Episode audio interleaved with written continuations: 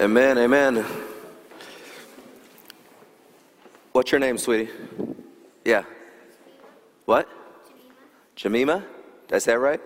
Do you guys see how enthusiastic she was? That's how I want all of you to be every time you sing to Jesus. Amen? Man, that was so great. I loved it. Let's, let's affirm them again. Let's thank our kids again for that.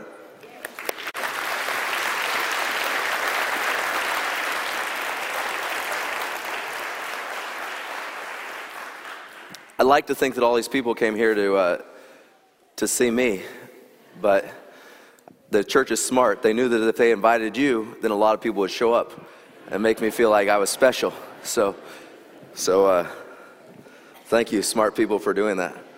But I'm on to you. If this is how full it's going to be all the time, then we need some missionaries to first service. I'll just say that now, too. Um, it's a good turnout, but we, we'll take some more. They gave me this lovely boutonniere. I want to, whoever gave this to me, thank you. I don't have it on because um, I don't know how to sit still or, or stand still, and uh, I'm a little too frenetic for it, and I was a little worried that I'd bang it all up, and then I'd be thinking about how I messed it up the whole time. Um, there's this thing called ADD. You might have heard of it. And uh, my wife and many other professionals have said I have it. So, uh, so I can't be distracted by, by much. Uh, I'm so glad to be here with you all today, and I bring greetings from my beautiful wife, and uh, she will be here in January, and you will meet her then. Um, I found something, I want to bring it out here. I found something that drastically altered my life. Uh, it says Chad. I found this when I was cleaning out my office back in Visalia. It says Chad 414 Ed Zinke 301 980. I won't give you the rest of it. Uh, said he left you a voicemail but cut off before leaving his phone number. Signed KR, that's my secretary out there, telephoned. I was like, oh, I know that name, Ed Zinke. Why is he calling me? And he called me and he said, Can you submit a resume uh, for the Spencerville Pastoral Search Committee? I said, Well, I'll have to ask my wife if I can do that. And so uh, I took her to yogurt and uh, at Yogurtland, frozen yogurt. And I said, Hey, we got a call. What do you think? And, or not a call, a call about an inquiry. And uh, she said, Well, maybe this is one we should, we should submit a resume. Um, normally we said no because our plan was always to stay in California. Uh, I don't know if you know, it's 75 degrees there.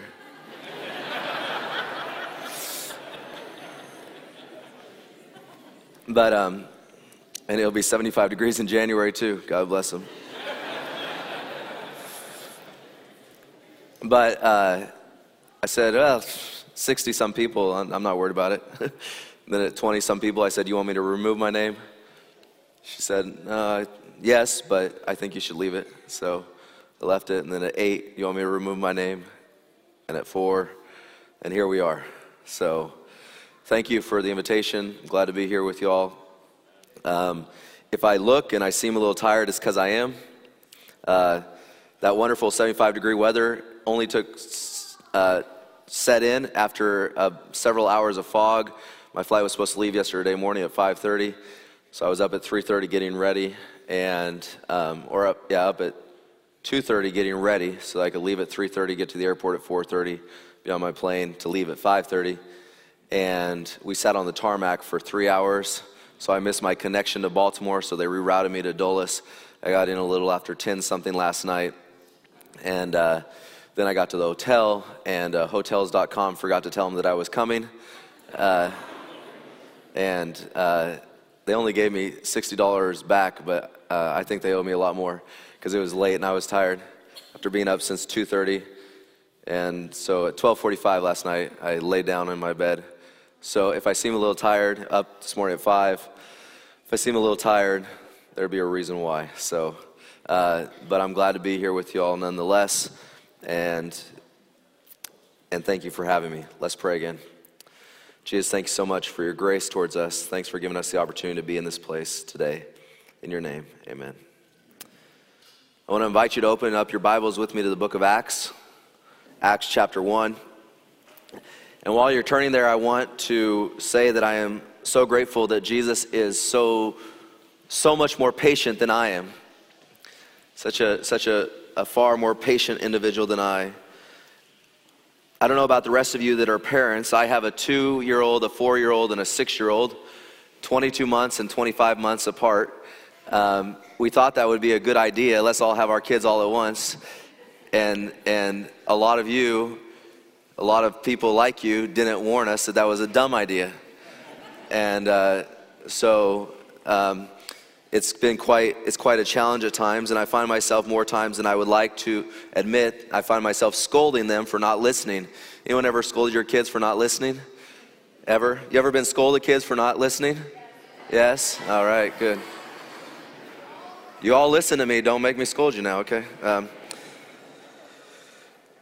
truly, sometimes I'm just so, so impatient. And my boys, they ask me a, a question, and rather than just responding gently or giving them the answer, sometimes I'll say something like, How many times have you asked me this question?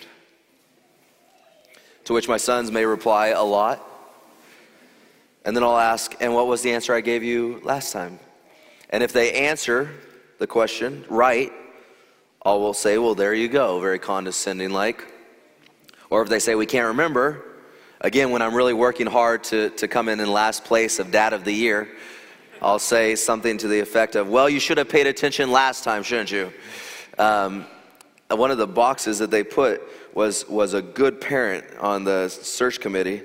And uh, someone checked that box, box yes, and I, I'm, I'm good at trying to be a good parent. I don't always end up being very successful, but, but I say that to my son sometimes, and, and I praise Jesus that he is so much more patient than I am, and probably so much more patient than most of us. In the book of Acts, chapter 1, Jesus and his followers are assembled together. Uh, there's something significant about this gathering, something very important about this gathering. It is the last time that they will physically be together uh, on this earth before Jesus ascension up into heaven. And so this is a very significant moment here. And in this moment, the disciples decide to ask Jesus a question. It is a question that I would respond by saying, How many times have you asked that question? And what was my answer last time? Well, there you go. It's the same as this last time. But, but Jesus, praise him, he's so much more patient and gentle than, than I am in verse 6, Acts chapter 1, verse 6, the Bible says, Therefore, when they had come together, they asked him, saying, Lord, will you at this time restore the kingdom of Israel? Now, in case you're folk, you're not aware the reason why I would be frustrated with this question. I'd be frustrated with this question because Jesus has spent three and a half years with these individuals, and over the course of those three and a half years, as far as my reading and understanding of the scripture, he has been very, very, very, very clear about something. He's been very clear about the fact that his kingdom that he's establishing is not this earthly kingdom. In fact, probably some of you know uh, some of those, those same things that Jesus said. He wasn't vague about this point at all. He said, My kingdom is not of this what? A little louder. My kingdom is not of this. Oh, I want you to do the same enthusiasm as our dear sister up there. Our kingdom is not of this. There we go. My kingdom is not of this world. And, and in another place, Jesus said, In my Father's house are many mansions, and if it were not so, I would have told you, I what? Go to prepare a place for you. And if I go and prepare a place for you, I will come again and receive you to myself, that where I am, there you may be also. Jesus was very clear about this. Jesus made it very clear that he wasn't planning on setting up a kingdom in their backyard, an earthly kingdom in this sense. Yet the disciples returned to this question and they asked the Lord again, Lord, will you at this time establish, will you restore the kingdom of Israel? As John Calvin once said, there are many, there are as many errors in this question as there are words, and we'll get to those in just a minute. But first, I want to share with you the response of Jesus, the response that Jesus gives to this question. Remember, this is the question that I would say if you want to know the answer to that, you should have paid attention the other 20 times I told you about this. But Jesus doesn't say that to them. He's very gracious. And in verse 7, he says, It is not for you to know the times and the, or the seasons which the Father has put in his own authority. Verse 8, But you shall receive power when the Holy Spirit comes upon you. So Jesus does not chastise them, he is not condescending to them. He responds gently and promises them not just any old gift, but, a, but an awesome gift, a powerful gift, the power of the Holy Spirit. I thank Jesus that He is so much more patient with us than we are with one another or that we are with our kids. But back now to the problems with the question that was put before Jesus. Besides being a question that Jesus had, had been very clear about in the past, there are problems also with the, the verb, and there's problems with the noun, and there's problems with the adverbial clause within this question. First, they say, Jesus, Lord, will you restore at this time? Will, will, at this time you restore the kingdom to Israel? The verb restore shows that they were expecting an earthly kingdom that had already previously occupied territory uh, there on the earth. They, they were looking for, for an earthly kingdom, something that had already previously existed. Will you now restore the kingdom of Israel? They're looking for something that already previously existed. Sometimes we are like that as a church. We don't want anything new, we want what was before, and we want to just keep things the way they are. We want to restore the old things that, that were, but, but, but this is how they were. They were wanting something to be restored, something that was here on this earth already. There's something wrong with the noun as well. The noun, will you now, Lord, will you at this time restore the kingdom to Israel? Israel shows an inward nationalistic focus. It shows a, an inward way of thinking. It shows a shows an inward mindset. Their, their focus was on themselves. Will you now restore the kingdom to Israel? They were saying, This is about us, right? Jesus, everything that you've done is really about, about us. It's about who we are and, and what we've done. It's about, it's about the, our, our nation and our people and, and people like us, right, Jesus? This is for us. It's a self centered way of thinking. And then there's a problem as well with the adverbial clause, will you restore at this time? Shows us that they were expecting Jesus to, at that point in time, to immediately set up this kingdom. Sometimes we want things immediately, right? We're, we're the, the more generations go along, the more we are a right now kind of uh, world. I actually went to someone's house who had dial up internet. Do any of you even know what that is? I mean, it took me a minute to open a web page. This is the most ridiculous thing I've ever heard of in my life. And I told them so. They're a family member, so I could be rude to them. And I told them, I told them, let's move into a new generation, you know, let's move on. Why, uh, we want something now. We want it immediately. We want things right then. They wanted Jesus, you've done your thing. You, you, you lived, you died, you, you were raised from the dead. Now restore to us at this time, Israel. We want, we want our, our kingdom, we want our, our power here. What I find amazing here is that in all of this theological air of the disciples, Luke doesn't tell us about Jesus going into a long lecture or even a short parable to, to straighten them out. No, Jesus simply says, More knowledge about such things is not for you to know at this time. More knowledge is not what you really need.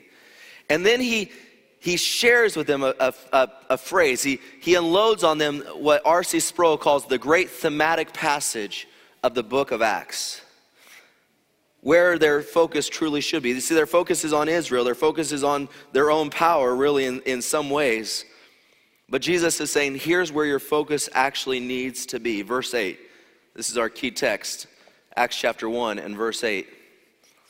But you will receive power when the Holy Spirit has come upon you, and you shall be witnesses to me in Jerusalem and in all Judea and Samaria and to the ends of the earth. Brothers and sisters, I want, I want you all to think about the significance of this statement in the context of the moment that it was shared by Jesus, in the context of the setting that they were in. Remember what I shared with you earlier. This is the last time they will be in the physical presence with Jesus. This is the last time Jesus and them will be in the physical presence together before he ascends up into heaven. How do we know that? We know that by verse 9. What does verse 9 say? Now, when he had spoken these things while they watched, he was taken up, and a cloud received him out of their sight. That was it. Jesus was gone. Jesus says, right before he goes, he says, You will receive power from the Holy Spirit. You're to go be witnesses. Boom, he's gone. That's the last words that Jesus spoke to them. Last words, folks, are very, very important. Some of you have had loved ones that have died, and you remember that last conversation that you had with them. You remember that last, uh, that, that la- those last words they spoke to you. Some of you have, have, have met someone who's, who's famous or, or powerful, and you remember that encounter, and you could recite to all of us almost verbatim what they said to you. I remember I met someone who once who, who met Bill Clinton, and he was a staunch Republican, and he told me, but for those two minutes, I was a Democrat, and I would have voted for him right then. and he told me exactly what Bill Clinton said, and guess what? He's told me that story three times. We remember these last words. We say things. When, when, when, when we're conversing with someone and we're about to leave their presence, when your kids are about to leave your presence for a sustained amount of time, you communicate something to them that you want them to hear. If you're going out of town, you say, make sure you feed the what?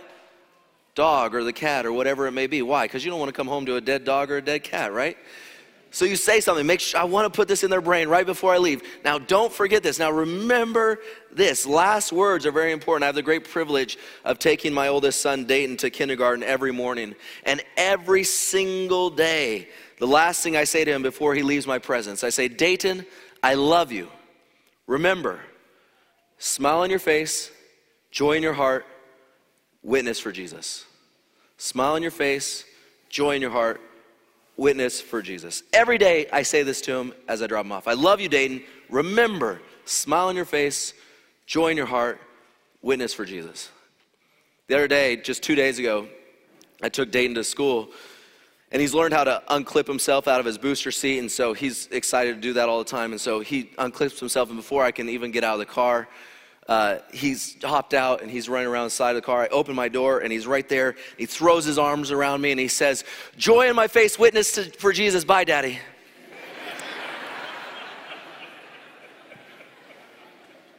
it wasn't perfect, but it was close enough, and I was a proud dad. Amen.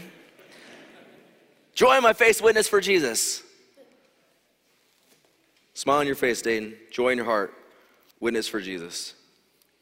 I say this to him every day because I want him to remember that. He's going to be out of my presence for the next however many hours. And while he's out of my presence, I want him to remember something very important that he is a witness for Jesus. Six years old, he's a witness for Jesus, folks. Your kids are witnesses for Jesus. I saw a lot of kids up here. I hope we triple that amount of kids. Amen? And not because I'm going to have them. and when I say me, I mean my wife. We moved to our other church. We set an example by having three kids. We'll try to find some pastor at some point in time that'll have some kids for you and set an example for you all, but it's not going to be me. But our kids are witnesses too. And so, but I share that with him because I want him to remember. If he remembers nothing else from me on that day, I want him to remember that. Those are the last words I share with him in his presence. Smile on your face, joy in your heart, witness for Jesus. Jesus' final statement believe it or not, was not to directly correct his followers' eschatological error. He doesn't say, hey, let me straighten you out on this whole idea. Let me, let me lay out the points of, of eschatology for you. Let, let us do a review of this again. We'll go back to what I shared with you that Matthew wrote about, and we're going to review. No. He says, you're going to receive power when the Holy Spirit comes upon you. He subtly corrects them. We'll see that in just a minute. But he doesn't spend a lot of time on that. It isn't the main thing Jesus is focused on. It isn't the one thing he wants them to remember right before he goes up into heaven. No, Jesus wants to take the disciples' attention off of the restoration of Israel and to refocus them on the mission and the calling of the church. That is his point. To be witnesses for Jesus. That is the last big idea that Jesus makes. It is what he wants to make sure sticks in their brains. You will receive power when the Holy Spirit comes upon you, and you shall be my witnesses in Jerusalem, in Judea, in all of Judea, in Samaria, and to the ends of the earth. I want that to stick in your brain, and boom, he's gone. Y'all, that is the great theme of the book of Acts witnessing for Jesus. But beyond the book of Acts, that is the great theme of who the church is called to be today witnesses for Jesus, period. That is your calling. That is my calling. I don't care if you're a trash collector. I don't care if you're a plumber. I don't care if you're a doctor or a nurse. I don't care if you, you work as an administrator within the church. Our primary calling, first and foremost, is to be witnesses for Jesus.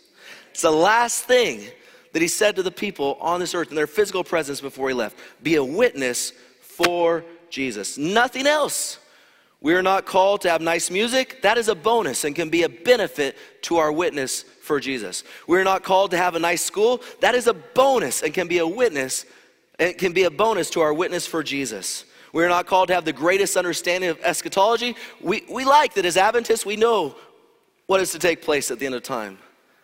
But that's not our primary calling. Our primary calling is to be witnesses for Jesus. Jesus is our calling, period. The disciples asked the question Will you at this time restore the kingdom to Israel? Jesus redirected their attention from the restoration of Israel to the calling of the church. Their question hints of a desire for power, right? I mean, that's really what they're saying. When, when they're asking, Are you going to restore the kingdom of Israel at this time, they're saying, We are going to be in power. That's what they're saying. I got to remember to look over here. I'm not used to people sitting over here on this side. Hello, everyone over there. I don't want to get distracted because it's uh, so beautiful outside there. I'll just remember it's cold and I won't look there too much.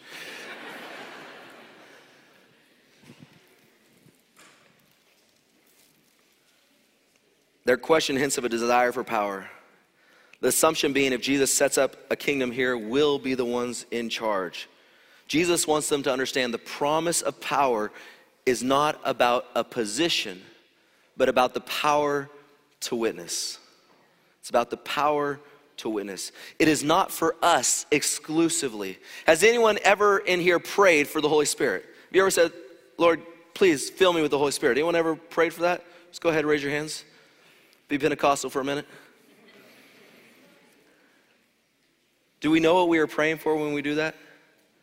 Do we understand that, that we're praying that Jesus will make us witnesses for Him? The purpose of the Holy Spirit is, is so that we can do the job that we were given to do.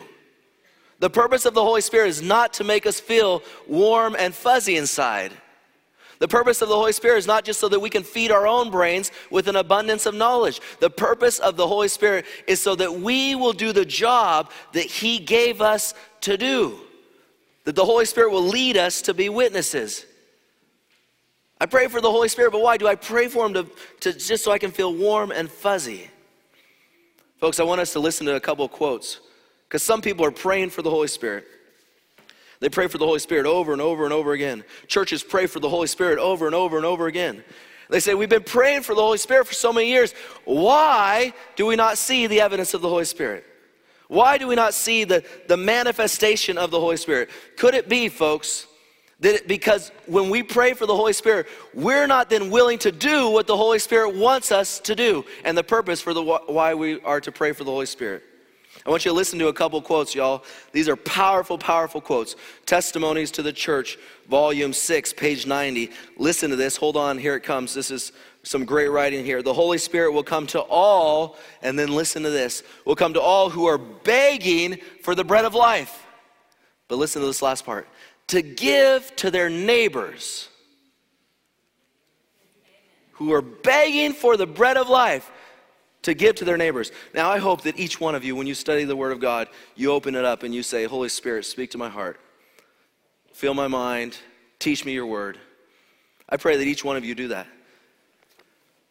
But it's not to just teach me the Word so that I can know more, so that I can be smarter, so that I can win a debate, so that I can know what I'm going to say in the Sabbath school lesson. No, the Holy Spirit will come to all who are begging for the bread of life to give to their neighbors. Lord, I open my word today and I ask you to teach me, not so that I can know more, but because I want to share with my neighbor how amazing and wonderful you are. The Holy Spirit will come on all those who are begging for the bread of life for their neighbor. I've been praying for the Holy Spirit for years. I've been asking for the Holy Spirit in our church. I've been asking for the for what purpose? Is it because you want to share with your neighbors how much Jesus loves them and how much he cares about them? That is why we have the Holy Spirit. What about this quote? Listen to this. When we have entire, entire, wholehearted consecration to the service of Christ, God will recognize the fact by an outpouring of his Spirit without measure. But this will not be while the largest portion of the church are not laborers together with God. It's not going to happen until we're already made that decision. We are going to be a church that are laborers with God. Not just laboring about the things of God, but laborers with God to seek and to save the lost. The disciples wanted to know about the power for their gain, but G- Jesus redirected them to realize the power is for the service of witnessing, not for them, but for others. The disciples were focused on, on something for their own kind, people like them. They were, they were inward focused. What they sought was, was what would make them happy. Lord, is it now that you're going to restore the kingdom to Israel? Is it at this time that you're going to restore the kingdom to Israel? They wanted their nation to be stronger and their nation to be more powerful and their nation to be, to be the leaders once again. They wanted people like us. They wanted to reach people like themselves.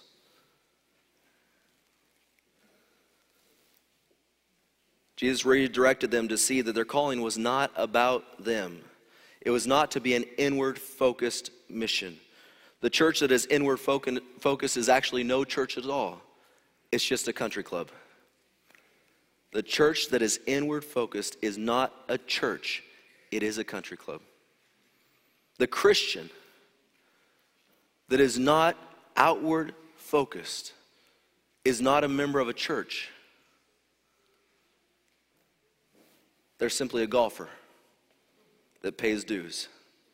It was not about people just like them. Jesus answered, You shall be my witnesses. You shall be witnesses to me in Jerusalem. Okay, that is national. We can deal with that. To all Judea, okay, we're, we're comfortable with that. Samaria, wait a second, God, wait a second and to the ends of the earth. Now, now you're talking about Rome. Now you're just trifling, Lord, and I don't like that. Jesus is helping them to understand the calling of the church is not about what the folk inside the church want. What trumps everything is what we are doing for those outside the church.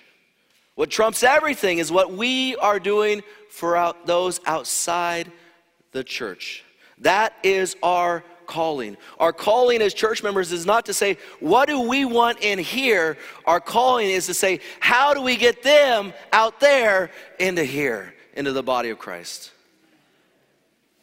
The church we are called to be is a church that is witnessing, and oh, how desperately is the need for the church to witness in these days, in this day and age. We live in the shadow of the General Conference. I'm about to move into the shadow of the General Conference. Many of you have lived in the shadow for a number of years. And it may become easy to be lulled into thinking that there is no need for our witness because we're so often around so many people that are just like us. I think it was Russell Burrill who once uh, shared the, the, the statistic that within four years of an individual becoming a Seventh day Adventist, they have zero significant relationships outside of the Seventh day Adventist church. Within four years we're oftentimes, oh, you're like me. Okay, let's hang out. Let's do, let's do this thing together. Within four years, it's easy to become lulled into thinking that there is no need for our witness. You guys have so many churches around here. I've never seen, I mean, I grew up in Loma Linda, and I still haven't seen as many Adventist churches as you all have. I mean, you guys got so many churches around here, and not only the Adventist churches, but, but man, you guys have all these churches up and down this row. This is Church Row. You got a beautiful golf courses and churches. I'm in heaven here, man. I think it's a, it's a tiny piece of heaven right here on New Hampshire Avenue. It's easy to be lulled into thinking, well, everybody's already connected.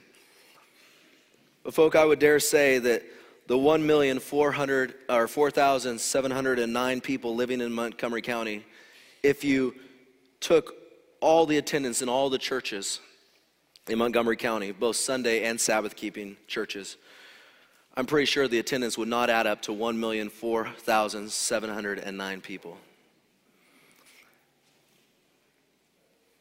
And I guarantee you there are not that many Adventists. Now, you may be the special church that always has 100% of your membership in attendance. Is that you guys? or are you like the rest of us at the kind of 40% mark? You know, we have these astronomical membership statistics. Someone told me today, this morning, that there are 150,000 former Adventists in this area. Are you kidding? If that number is even close, um, shoot, if it's 150, we got to do something. But 150,000? We got a work to do. Woo! It's going to be fun. Anyways, in Howard County, there are 299,430 people, and I believe that it is safe to say that all 299,430 people are not walking with Jesus as we speak. In Prince George's County, there are 881,138 people living there, and I'm pretty sure that not all 881,138 people will bow the knee to Jesus tonight in thanks to him right here, even in the shadow of the General Conference, even with all these churches, we can so easily be lulled into institutionalism, but there is a mighty work for us to do. And there is need of a church, a church that will make their top priority the calling of Jesus, to be his church, his, to, to be his witnesses in this world. There is need of a church like that. I recently heard about four polling companies that got together to get a, a true picture of the Christian landscape in the, this nation. two of the polling uh, companies were two of the polling companies were uh, Christian, and two of them were secular because they didn't want to be accused of any bias. And so they did this poll together. These four polling companies did this poll together. And they set up the poll at the basic, the most a basic level of Christianity. One, salvation is through Jesus and Jesus Christ alone, and there's no other way to be saved except through Jesus. The second one is the authority of the Word of God, that the, that the Word of God has authority over my life. And the third one is I believe in the regular fellowship of believers. Those three things were, were the pull, these three points salvation through Jesus and Jesus alone, the authority of Scripture, the, the gathering of believers together, the attendance of church. And these four pollsters, when they put their numbers together, they found that only 7.2% of the United States, under these very basic qualifications, could be defined as Christians in our country. 7.2%. Y'all, that to me looks like we have quite a mission field still to reach, no matter where you're at, and no matter how many Adventist churches or churches there are. Jesus is calling on his church, his last day church, to rise up and become witnesses. Jesus' com- last command should be our first concern You shall be my witnesses. We must become who we are called to be Jesus' witnesses. The disciples stood staring up into heaven. Verse 10 tells us, And while they looked steadfastly towards heaven as he went up, behold, two men stood by them in white apparel. These were angels, y'all. Verse 11, the angels spoke, Men of Galilee, why do you stand gazing up into heaven? This same Jesus who was taken up from you into heaven will so come in like manner as you saw him go into heaven. I find that question that the angels ask to be a little off putting, a little kind of insensitive. Why do you stand here looking into heaven? I mean, think about that question. Jesus has just gone up there. Why do you think we're looking into heaven? I mean, I hate goodbyes. Anybody else hate goodbyes? I am so bad at goodbyes. It takes me forever to say goodbye. If you ever get on the phone with me, just hang up on me because it may take a while for me to say goodbye. Um, I, I, I, hate goodbyes. This last several weeks, several months in Visalia has been absolute torture for my soul. Uh, I remember Robert Irsay slipped out at, in 1984 in the middle of the night and took the Baltimore Colts with him. I'd like to do the same thing, just disappear and just end up suddenly in Silver Spring, Maryland. No more goodbyes. I'm horrible at goodbyes. I'd be one of those people that just be standing there watching, watching, waiting, looking up there. But there's an implication to their question. There's two things they say. They ask him, Why do you stand looking up into heaven? Don't you know that Jesus, who was taken up from you into heaven, he will come back in like manner? First of all, the thing that they share with us there is a promise. They make the promise that Jesus is coming back. At Seventh day Adventist, can we say amen to that? I hope so. We built our, our one of it's one of the foundations of our church. That Jesus is coming back. They say, hey, look, Jesus went up in this way, he's coming back in like manner. You can be assured of that. So why are you standing here? You have a mission. Now get back to Jerusalem and start your mission. That's the implication I see in this question. Why are you standing here? He told you that if he goes, he's coming back. Don't just stand here gazing. You've received your mission, you've received your calling. Now go and do it. Now go and do it. Folks, there's a lot of us that look wistfully towards heaven. Oh man, I love to look at Orion's belt. Anyone else ever look at Orion's belt? A few of you, more of you need to read the writings of Mrs. White. I think we have someone in the White Estate here, right? In this church. I can't wait to hang out there. Oh man, I'm excited to go hang out at the White Estate. You'll get annoyed with me. Sorry, ADD, I got distracted. But we spend so much time looking with, man, we have so many conversations about Jesus coming and when's he going to come and debating the times in which we live and all of these things. Folks, we know he's coming back. Our mission isn't to know that He's coming back. Folks, we have knowledge about the way in which He'll come back. Our primary mission and calling isn't to spend time just talking about that.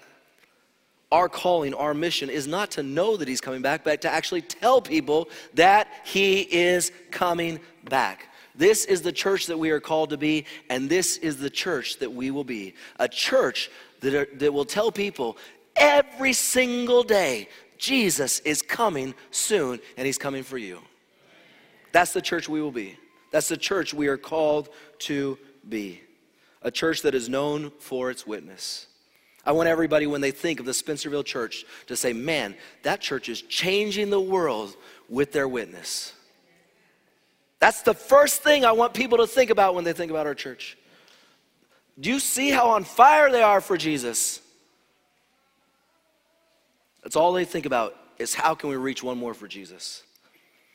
Brothers and sisters, you will hear me beat this drum till we are all witnesses. Why? Because when I was 18 years old, a miserable kid in my sin,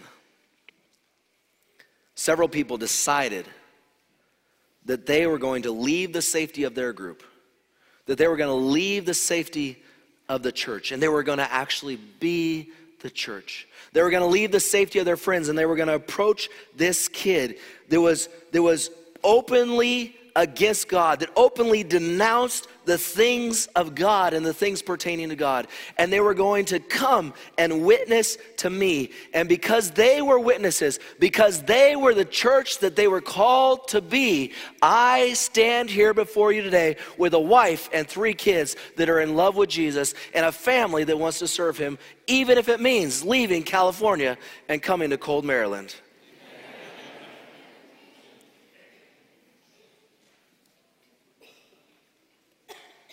No longer a man miserable in sin, but a sinner saved by grace because someone chose to be the church and to witness for me. And because of that, because of that, Jesus has placed it on my heart that for the rest of my life, I will be that witness for somebody else. And many of you are in here today because someone chose to be a witness for you. And because you responded to that witness, it is now your responsibility to go out and to be witnesses for someone else. To let them know that Jesus lived for them, that he died for them, that he's coming back for them. To let them know that Jesus loves them. Because someone did it for me, I must go and now do likewise for someone else. The church is called to be a witnessing church. But in order to be a witnessing church, the people within the church, the individuals, must accept as their personal calling to be witnesses for Jesus. I want to invite you this time to take out these cards. They were in your bulletins. If you didn't get one, I want you to raise your hand up high. Raise your hand up high, and the deacons will get one to you. Deacons, if you could just stand real quick right now and make sure these get into people's hands. I see a couple deacons over here. Deacons, just come and hustle down. Raise your hand high. I want everyone to have one of these connection cards here. I want to give you the opportunity to respond today. I want to give everybody the opportunity to respond. On the front of the card there is some information. You go ahead and fill that out right now. on the back side, though, is what I want us to focus on. Sorry, my voice is going out. It's going to bed at 12:45 and getting up at 5 in the morning. But there's two boxes there, and I actually want to start with the uh, I'm interested in box, which is on uh, the right hand box. I'm interested in beginning a relationship with Jesus. I want to bring that one up because there might be someone in here that's been sitting here the whole time and they said, you know what? I decided to show up at this church today, and I don't know what you're talking about at all. Well, folk, you may be that person that we needed a witness to today, and hopefully someone has done that for you. And if you're interested in knowing more about Jesus, knowing more about the one that can radically change your life, knowing more about the only one that can truly give you a smile on your face and joy in your heart, if you want to know about that person, we'd love to connect with you, and I want to invite you to check that box, beginning a relationship with Jesus. Maybe you've never been baptized, you're sitting here, you're like, well, I'm not technically a member, so I'm not responsible for this. I've never been baptized, you need to be baptized. Check that box, you want more. Maybe this is your first time at the Spencerville Church and you're looking for a new church. Hey, it's my first Sabbath too. Let's all join together. I'm turning in one of these afterwards. I want information on joining the church. I'm becoming a member of the church. So, uh, information on church membership. I'm actually going to really do that right now so I don't forget. Need to get that transferred. There we go. Serving on a team, receiving Bible studies, we would love to connect with you. But everybody, no matter if you're a member or not a member, we can go to the next step today. My next step today is that first one is pray for the power of the Holy Spirit. Pray for the power of the Holy Spirit. You're going to hear me beat that drum a lot too about prayer. I believe in the power of prayer.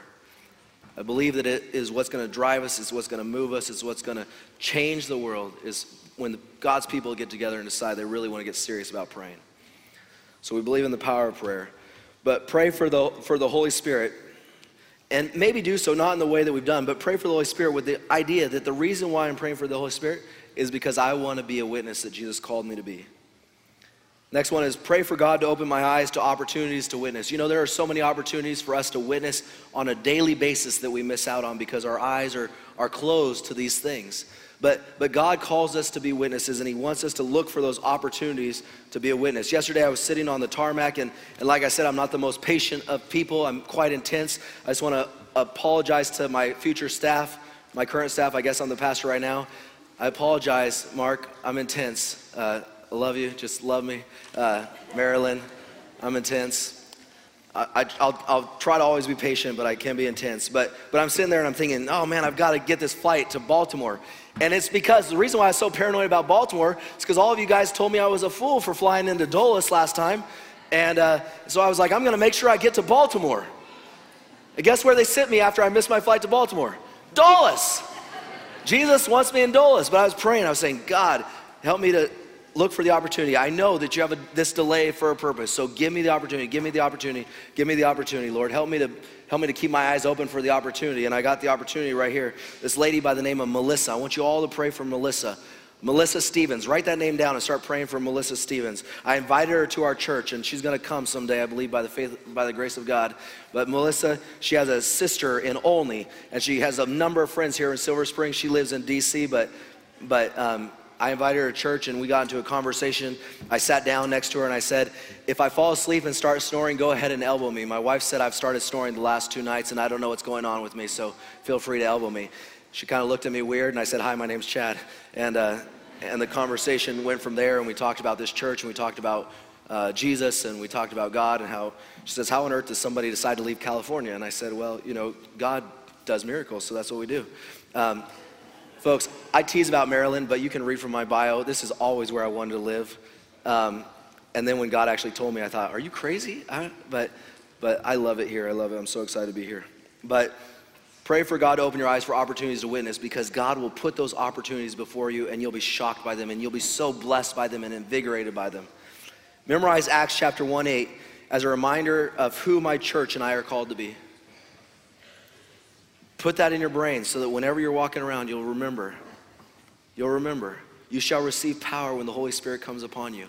And the purpose of that power is that you'll be my witnesses in Jerusalem, in all Judea, Samaria, and to the ends of the earth. Folk, we still got to go to the ends of the earth. We still got to go to Jerusalem. We still got to go to Judea and Samaria. We want to be that church that not just reaches locally, but that reaches globally. That's one of the things that excites me about this church is some of you are already out there doing this global work, and I'm so excited to learn from you and to, to, to, to be a witness of what God's doing through each one of you. So memorize Acts 1.8. And then finally, I will witness to. And if there's someone's name that pops into your brain right now, I want you to write that person's name down. And I'm asking you to turn in these cards not just as a as a as a general exercise, but I will pray and I will have people praying for every single name that you put down and every single one of you that turns in a card that God will use you to be mighty witnesses. As you leave today, the deacons will have offering plates at the back door. You can turn them in there at that time, or you can turn them in out at the Welcome Center, what's been known as the hospitality desk. I'm going to call it a Welcome Center because we want to be welcoming. But out at the Welcome Center, you can turn the card in there or at the back doors. But go ahead, turn those in, and we'll be in prayer for you. You can take some time to fill those out right now.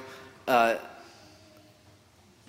Emily Flores is going to sing for us, and she's going to sing this song that that, that I pray will touch each one of our hearts. That it will remind us that because the grace of God is ours, we will be willing to go anywhere where God calls us, to do anything God calls us to do, if only for one reason that His name can be better known and He can be better loved in this world. So let us listen to her and let us sing together at the right points.